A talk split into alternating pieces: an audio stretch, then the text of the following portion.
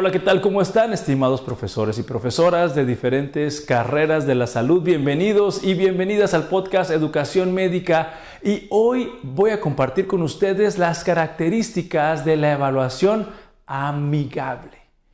Tal vez no estás muy familiarizado con este término, pero se puede lograr que un sistema sea amigable, un sistema de evaluación sea amigable para los estudiantes.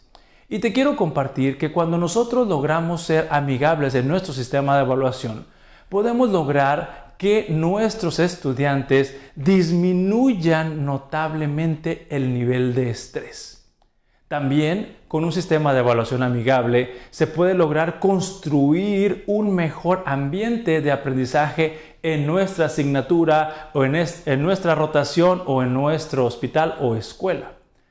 También cuando los estudiantes son expuestos a un sistema de evaluación amigable, pueden comprometerse mucho más con su aprendizaje y se pueden esforzar por demostrar mucho mejor sus resultados del aprendizaje, ya sean conocimientos, habilidades o destrezas, actitudes o todo en conjunto. Y por último, un sistema de evaluación amigable va a producir en los estudiantes confianza. La confianza o la seguridad de estar haciendo lo correcto y estar avanzando en la dirección correcta. Y ahora sí, vamos a entrar en materia de cuáles son las características de un sistema de evaluación amigable. La número uno es que nosotros los docentes tenemos que esforzarnos porque nuestro sistema de evaluación sea predecible. Esto quiere decir que tiene que estar bastante explícito y descrito o descritas las características de los conocimientos, desempeños, actitudes o destrezas que queremos evaluar. Para esto, los docentes tenemos que compartir con nuestros alumnos los temas y subtemas que vamos a evaluar o los objetivos de aprendizaje que queremos que ellos nos demuestren. También podemos poner a su disposición las rúbricas o listas de cotejo para evaluar el desempeño que estamos esperando observar en el momento de la evaluación. Y esto va a hacer que los estudiantes tengan muy claro qué se espera de ellos y también muy claro cómo van a ser evaluados. También cuando los profesores o profesoras piden trabajos o algunos entregables, ya sea reportes, investigaciones, eh, ensayos o reflexiones, también tenemos que compartir con nuestros estudiantes las rúbricas y las características o los criterios que vamos a utilizar a la hora de considerar un buen trabajo o un trabajo que tiene áreas de oportunidad o también un trabajo con unas características sobresalientes. Al dar estas pautas para los estudiantes, nosotros logramos ser predecibles y como les dije al principio, vamos a tratar con este sistema de evaluación amigable de que el estrés o la angustia de enfrentarse a lo desconocido disminuya notablemente en nuestros estudiantes. La segunda característica de un sistema de evaluación amigable es que las evaluaciones tienen que ser moderadas.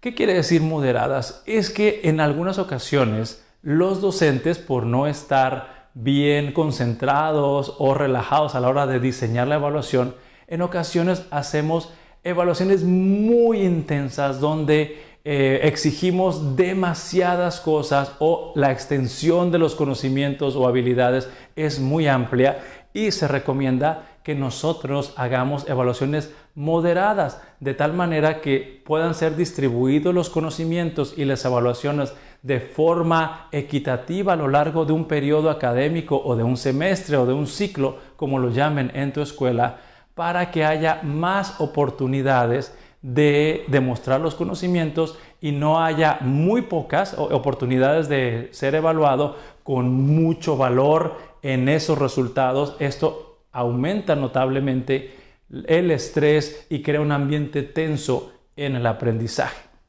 También con esto que les acabo de decir, la tercera característica es que la evaluación esté pautada.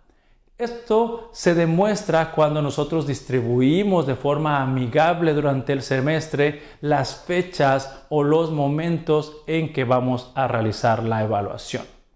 Y por último, si es posible que la evaluación sea repetida.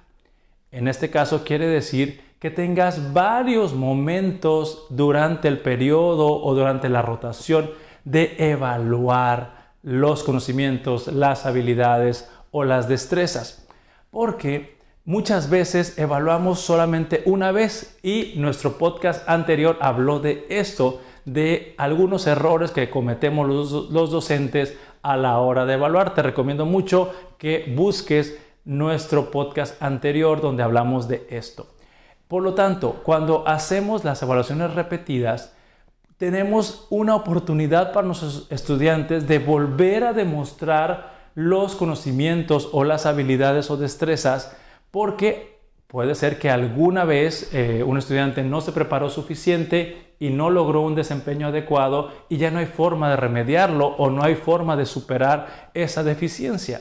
En cambio, si nosotros damos varias oportunidades de demostrar esos conocimientos o esos resultados del aprendizaje, el estudiante se va a relajar más, va a agarrar más confianza porque si le fue mal una vez, puede volverse a preparar para volver a demostrar los conocimientos y de esa manera ir generando confianza y seguridad en lo que sabe o en lo que domina a la hora de demostrar sus resultados del aprendizaje. Y bueno, estimados profesores y profesoras, espero que esta reflexión sobre un sistema de evaluación amigable te sea de utilidad y te invitamos a que nos sigas en todas nuestras redes sociales. Estamos en Instagram, estamos en Facebook, estamos en YouTube y estamos en Twitter como Educación Médica MX. También agradecemos mucho tus comentarios y sugerencias y nuevamente gracias por seguirnos en esta plataforma del podcast Educación Médica MX y nos vemos en el próximo episodio.